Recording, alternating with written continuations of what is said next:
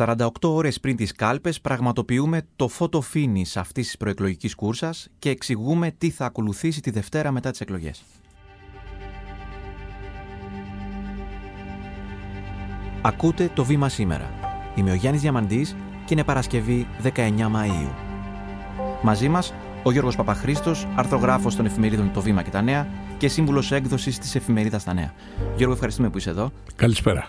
Καμία χαμένη ψήφος όλες τις κάλπες να δώσουμε στη Νέα Δημοκρατία τη μεγάλη νίκη για την Ελλάδα που μας αξίζει, για την Ελλάδα που μπορούμε να κατακτήσουμε Πηγαίνετε στην κάλπη για να ρίξετε στον κουβά τις δημοσκοπήσεις. Πηγαίνετε στην κάλπη για να στείλετε το σπίτι του, τον κύριο Μητσοτάκη. Αυτή η δημοκρατική περήφανη παράταξη που σφράγισε με την δυναμική της παρουσία τα χρόνια της μεταπολίτευσης αναγεννάται στις 21 Μαΐου και ζητάμε ισχυρή εντολή νίκης. Ποια είναι η πιο πρόσφατη δημοσκοπική εικόνα που έχεις, πώς τερματίζουν τα κόμματα την προεκλογική τους κούρσα; Κοίταξε, είναι δύο διαφορετικά πράγματα. Η δημοσκοπική εικόνα με το πώς τερματίζουν τα κόμματα της καμπάνιας τους. Η δημοσκοπική εικόνα είναι περίπου η ίδια με αυτή που ξεκίνησε η εβδομάδα, για να μην πω των τελευταίων δέκα ημερών. Δηλαδή, παρατηρούμε μια συσπήρωση των ψηφοφόρων των δύο μεγάλων κομμάτων. Παρατηρούμε μια μεγαλύτερη συσπήρωση στη Νέα Δημοκρατία η οποία είχε και το σοβαρότερο πρόβλημα από πλευράς προσέλκυσης των οπαδών της και παρατηρούμε επίσης ότι αυτού του είδους οι συσπυρώσεις δημιουργούν μια ευκρινή διαφορά σε σχέση με το τι δείχνουν οι δημοσκοπήσεις. Υπάρχει όμως μια ευδιάκριτη μάζα ψηφοφόρων που κινείται γύρω στο 10% που είναι στο φάσμα της αδιευκρίνησης της ψήφου. Τι σημαίνει αυτό; Σημαίνει ότι είναι ψηφοφόροι οι οποίοι θα αποφασίσουν την τελευταία στιγμή. Τι θα τους κάνει να αποφασίσουν την τελευταία στιγμή; Κατά τη γνώμη μου το μεγάλο λάθος που ενδεχομένως έχει γίνει τις τελευταίες αυτές ημέρες και το οποίο τους έχει πείσει ότι δεν έχουν τίποτα να περιμένουν από τον έναν ή τον άλλο πολιτικό αρχηγό. Από τον περασμένο Μάρτιο μέτρησα περίπου ότι έχουν γίνει 30 με 35 επίσημες δημοσκοπήσεις. Η Νέα Δημοκρατία δημοσίως τις πιστεύει και τις στηρίζει. Ο ΣΥΡΙΖΑ από την άλλη δημοσίως συχνά τις αμφισβητεί. Εμείς ως ψηφοφόροι, πόσο πρέπει να τις λάβουμε υπόψη μας για να έχουμε μια εικόνα για το τι θα συμβεί, πόσο θα ανταποκριθούν αυτά που ξέρουμε τώρα την Κυριακή στις κάλπες. Οι δημοσκοπήσεις είναι μια εικόνα της στιγμής. Είναι η εικόνα που αποτυπώνει τις διαθέσεις του εκλογικού σώματος, συνήθως κοντά σε αυτό που πιστεύει το εκλογικό σώμα, αλλά κανείς δεν μπορεί να υποστηρίξει ότι δεν υπάρχουν και λάθη. Γι' αυτό και οι περισσότερες δημοσκοπήσεις σου λένε ότι αυτό το στοιχείο, το νούμερο, έχει μια πιθανότητα, μια απόκληση συμπλην 2%.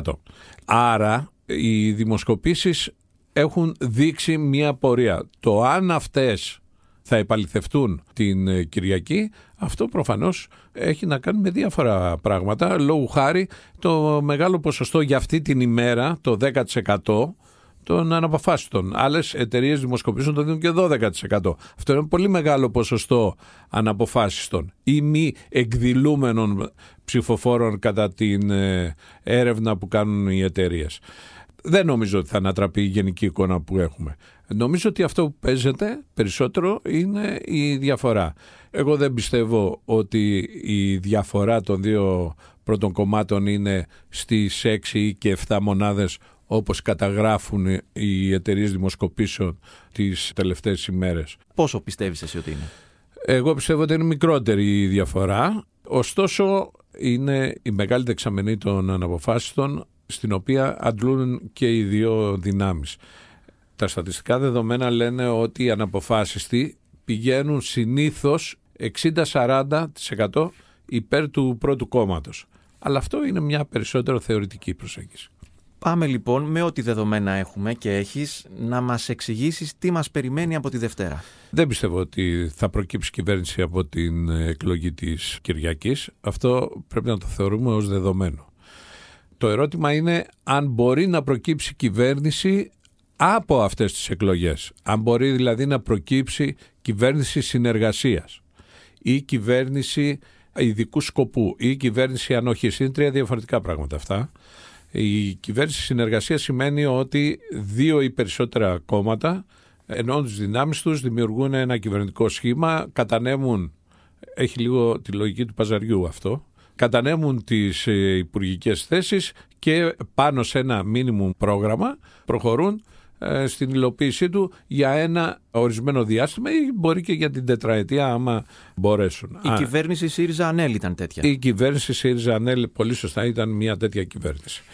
Τώρα, η κυβέρνηση ειδικού σκοπού ή η κυβέρνηση με ψήφο ανοχής όπως ακούσαμε τις τελευταίες ημέρες και προκλήθηκε όλος αυτός ο θόρυβος. Είναι μια κυβέρνηση η οποία είναι κυβέρνηση μειοψηφίας. Δεν συγκεντρώνει δηλαδή την πλειοψηφία την απαιτούμενη από το Σύνταγμα των 151 εδρών προκειμένου να κυβερνήσει τη χώρα, αλλά είναι μια κυβέρνηση η οποία έχει λιγότερες από το μισό έδρες του Κοινοβουλίου και στηρίζεται στην ανεκτική ψήφο ενός τρίτου ή τέταρτου κόμματος που λέει ότι εάν υλοποιήσετε ένα ορισμένο πρόγραμμα εγώ θα εξακολουθώ να σας στηρίζω. Εάν όμως πάτε παρακάτω, εάν επιχειρήσετε να υλοποιήσετε κάτι άλλο από αυτό που έχουμε συμφωνήσει, έρω την εμπιστοσύνη μου σε εσάς και καταραίει η κυβέρνηση. Αυτή είναι η κυβέρνηση ειδικού σκοπού, κυβέρνηση μειοψηφίας, κυβέρνηση ανόχε.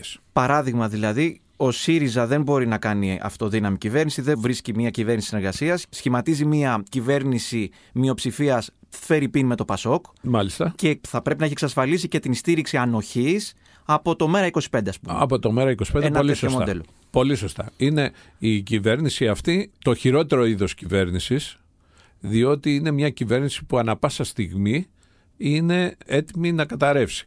Επιστρέφουμε σε 30 δευτερόλεπτα μετά το μήνυμα που ακολουθεί. Το βήμα που εμπιστεύεσαι. Καθημερινά στην οθόνη σου. Έγκυρες ειδήσεις από αξιόπιστες πηγές. Πολιτικές αναλύσεις και γνώμες από δυνατές υπογραφές. Διπλωματία και διεθνές περιβάλλον. Πολιτισμός του σήμερα και τάσεις του αύριο. Οικονομία και ανάπτυξη Podcasts που εξηγούν τις ειδήσεις. Νέες εποχές με τεχνολογία και επιστήμη. Το βήμα.gr. Το δικό σου βήμα κάθε μέρα. Πάμε σε αυτή την περιβόητη διαδικασία της διερευνητικής εντολής λίγο να μας εξηγήσεις. Λοιπόν, οι διερευνητικές εντολές λογικά θα ξεκινήσουν μέσα στην εβδομάδα που μας έρχεται και είναι ως εξής η πρόεδρος της Δημοκρατίας η οποία έχει πάρει πια το οριστικό αποτέλεσμα των εκλογών και διαπιστώνει ότι καμία από τις πολιτικές δυνάμεις που έλαβαν μέρος δεν μπορεί να σχηματίσει αυτοδύναμη κυβέρνηση καλεί τον αρχηγό του πρώτου κόμματος ο οποίος έχει ένα περιθώριο τριών ημερών να διερευνήσει την πιθανότητα σχηματισμού κυβέρνησης συνεργασίας με κάποιο ή κάποια από τα υπόλοιπα κόμματα. Εάν ολοκληρωθεί επιτυχώς η διαδικασία αυτή, το καταλαβαίνουμε όλοι, πηγαίνει ο αρχηγός του πρώτου κόμματος και λέει έχω σχηματίσει πλειοψηφία, εγώ θα είμαι πρωθυπουργός ή κάποιο άλλο πρόσωπο θα είναι πρωθυπουργός, αλλά πάντως έχουμε κοινοβουλευτική πλειοψηφία. Εάν αποτύχει, καλεί η πρόεδρος της Δημοκρατίας αμέσως τον αρχηγό του δεύτερου κόμματος ο οποίος επίσης εντός τριών ημερών επιχειρεί να δημιουργήσει κυβερνητικό σχήμα. Στη δική του αποτυχία καλείται ο αρχηγός του τρίτου κόμματος. Παίρνει και αυτός τη διερευνητική εντολή, κάνει ένα γύρο επαφών με τα υπόλοιπα κόμματα και με την αποτυχία του επιστρέφει την εντολή και τότε η πρόεδρος της Δημοκρατίας έχει μία μόνο κίνηση να κάνει. Συγκαλεί ένα συμβούλιο με τους αρχηγούς των κομμάτων αυτών ή μπορεί και να το κάνει κατά μόνας δηλαδή να καλέσει έναν έναν. Αλλά συνήθως γίνεται μία σύσκεψη με τους πολιτικούς αρχηγούς και λέει την άποψή της που είναι να μπορέσετε να τα βρείτε μεταξύ σας για να αποκτήσει χώρα κυβέρνηση. Αυτό δεν πρόκειται να συμβεί, δηλαδή δεν πρόκειται να είναι μια επιτυχημένη διαδικασία αυτή και τότε αναλαμβάνει πρωθυπουργός ο αρχαιότερος στη θέση του πρόεδρος ανωτάτου δικαστηρίου. Εν προκειμένου είναι ο κύριος Ιωάννης Σαρμάς, πρόεδρος του Ελεκτικού Συνεδρίου. Αυτός θα γίνει πρωθυπουργός. Και είναι μια υπηρεσιακή κυβέρνηση όπως λέμε; Είναι μια υπηρεσιακή κυβέρνηση η οποία στις 2 Ιουνίου κατά πάσα βεβαιότητα θα προκηρύξει εκλογές εντός 30 ημερών, δηλαδή για τις 2 Ιουλίου.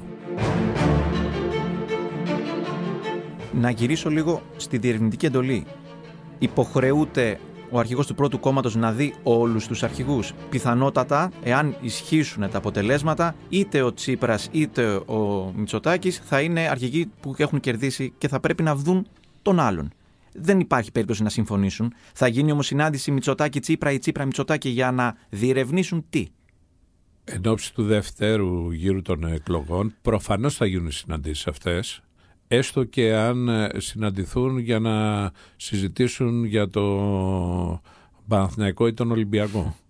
Διότι όποιος δεν το κάνει θα κατηγορηθεί από τον άλλο ότι λειτουργεί αντιθεσμικά. Μία μόνο πιθανότητα υπάρχει να μην συναντηθούν. Ο πρόεδρος του πρώτου κόμματος να δηλώσει αμέσως στην πρόεδρο της Δημοκρατίας ότι δεν μπορώ να επιδιώξω την δημιουργία μιας κυβερνήσεως και καταθέτω την διερευνητική εντολή αμέσως. Δηλαδή να μην πραγματοποιήσει το γύρο των επαφών των τριών ημερών. Πόσο πιθανό είναι αυτό να συμβεί; Νομίζω σε σχέση με το Κυριάκο Μητσοτάκη είναι πάρα πολύ πιθανό. Θα εξαρτηθεί βεβαίως από το ποσοστό που θα πάρει το κόμμα του την Κυριακή. Εάν είναι ένα ποσοστό το οποίο βρίσκεται λίγο πολύ εκεί γύρω στο 35% ε, είναι προφανές ότι δεν θα επιδιώξει το σχηματισμό κυβέρνησης αλλά θα επιδιώξει να πάμε ε, σε δεύτερες εκλογές τον Ιούλιο προκειμένου να κατακτήσει την αυτοδυναμία.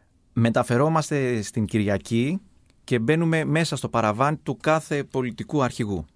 Θέλω να μας πεις ποιος πιστεύεις ότι είναι ο μεγαλύτερος φόβος και η μεγαλύτερη κρυφή ελπίδα του κάθε αρχηγού για το αποτέλεσμα που θα βγει την Κυριακή το βράδυ; Κοίταξε, ο Μητσοτάκης φαντάζομαι ότι θα ήθελε κάτι παραπάνω από το 35%. Είναι γι' αυτόν το σκαλοπάτι για να κατακτήσει την αυτοδυναμία στις δεύτερες εκλογές. Ο Αλέξης Τσίπρας θα ήθελε προφανώς να κατακτήσει το ποσοστό του γύρου των εκλογών του Ιουλίου του 2019. Θύμισε το μας. Είναι 31,6,7 αν δεν κάνω λάθος.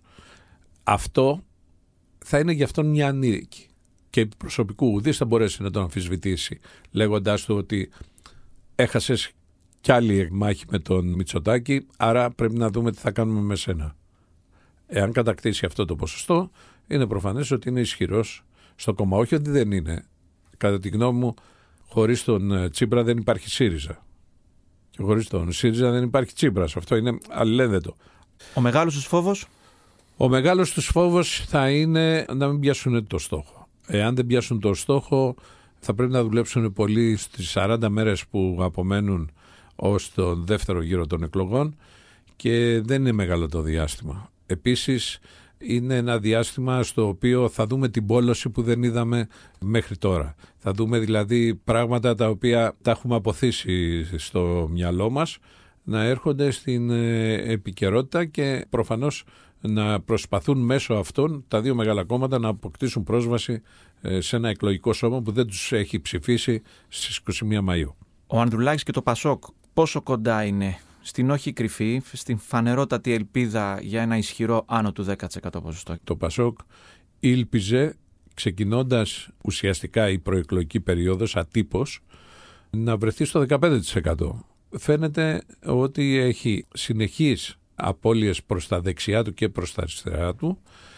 Υφίσταται πίεση εδώ και πάρα πολύ καιρό. Οι προσπάθειες να αποκρούσει αυτές τις πιέσεις φαίνεται ότι δεν είναι επιτυχής, δεν είναι πάντοτε επιτυχής.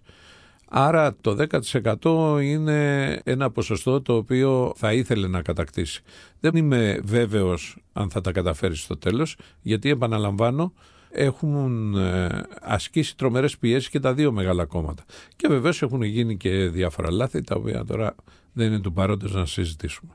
Και όσοι μας ακούτε, αν θέλετε απαντήστε στην ψηφοφορία που θα βρείτε στο Spotify ακριβώς κάτω από το επεισόδιο, στο εξής ερώτημα. Πιστεύετε ότι θα προκύψει κυβέρνηση συνεργασίας από αυτές τις εκλογές; Γιώργο Παπαχρήστος, σε ευχαριστούμε πολύ. Ευχαριστώ και εγώ. Είμαι ο Γιάννης Διαμαντής και κάθε μέρα σας παρουσιάζουμε ένα θέμα με τη βοήθεια των δημοσιογράφων του Βήματος και έμπειρων αναλυτών. Ευχαριστούμε που μας ακούσατε. Ακολουθήστε το βήμα σήμερα στο Spotify ή στα Apple Podcast για να μην χάνετε κανένα επεισόδιο. Το σημερινό επεισόδιο επιμελήθηκε η Κατερίνα Μπακογιάννη. Δημοσιογραφική παραγωγή Έλενα Κούση, Σωτηρία Δημητρίου. Ηχοληψία και τεχνική επεξεργασία ήχου Στέλιος Τριανταφύλου. Το βήμα σήμερα. Εξηγούμε τις ειδήσεις.